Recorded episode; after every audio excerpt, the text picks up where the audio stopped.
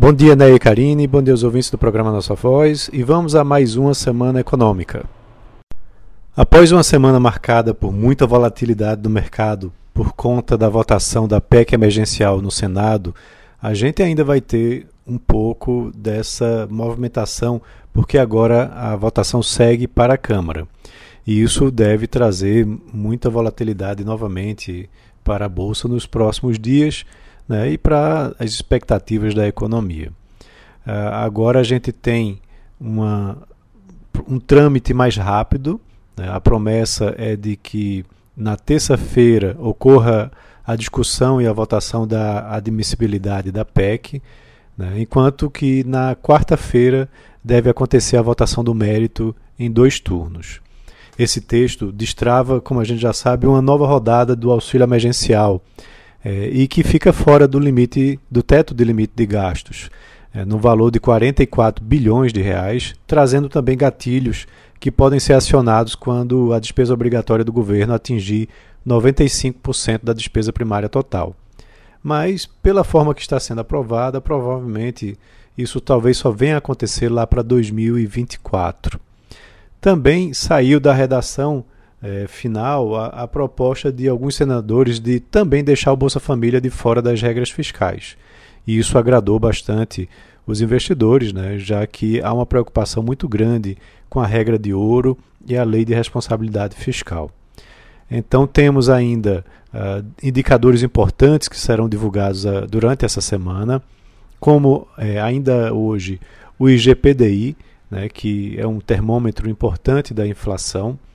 Já na quinta-feira sai o IPCA, né, referente ao mês de fevereiro, é, e ele é muito importante porque há uma pressão sobre os preços e a gente está a uma semana da reunião do Comitê de Política Monetária é, que vai decidir provavelmente sobre a elevação da taxa de juros.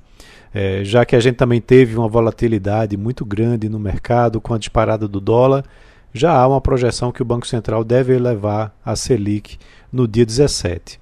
E o resultado da inflação será bastante importante para é, balizar, para guiar essas projeções. Temos ainda algumas uh, divulgações de resultados de empresas do, do quarto trimestre com Magalu, Marfrig, BR Distribuidora, Raia Drogazil, entre outras. É, e lá fora, a gente tem na zona do euro a divulgação do Produto Interno Bruto da região, que é uma expectativa de queda de 5%, é, analisando de forma anualizada. É, temos também nos Estados Unidos, ah, provavelmente durante essa semana, a finalização da aprovação do pacote de estímulos de 1,9 trilhão de reais.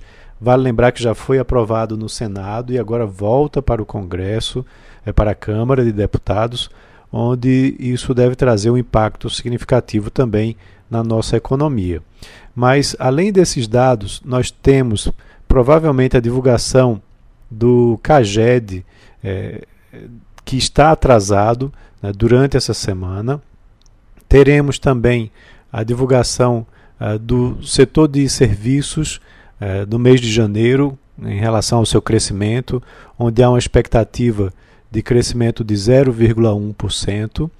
É, isso deve ser divulgado uh, ainda na terça-feira.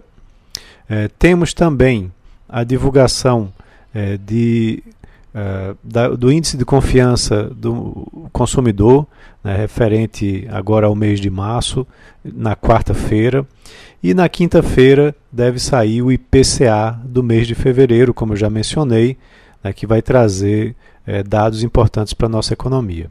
Na sexta-feira, o último dia da semana, será divulgado tanto as vendas no varejo, referente ao mês de janeiro, pelo IBGE, com expectativa de queda né, de 0,5%, é, e também o IBCBR, que é o índice de atividade econômica é, que é calculado mensalmente pelo Banco Central né, e que deve ser divulgado agora referente ao mês de fevereiro.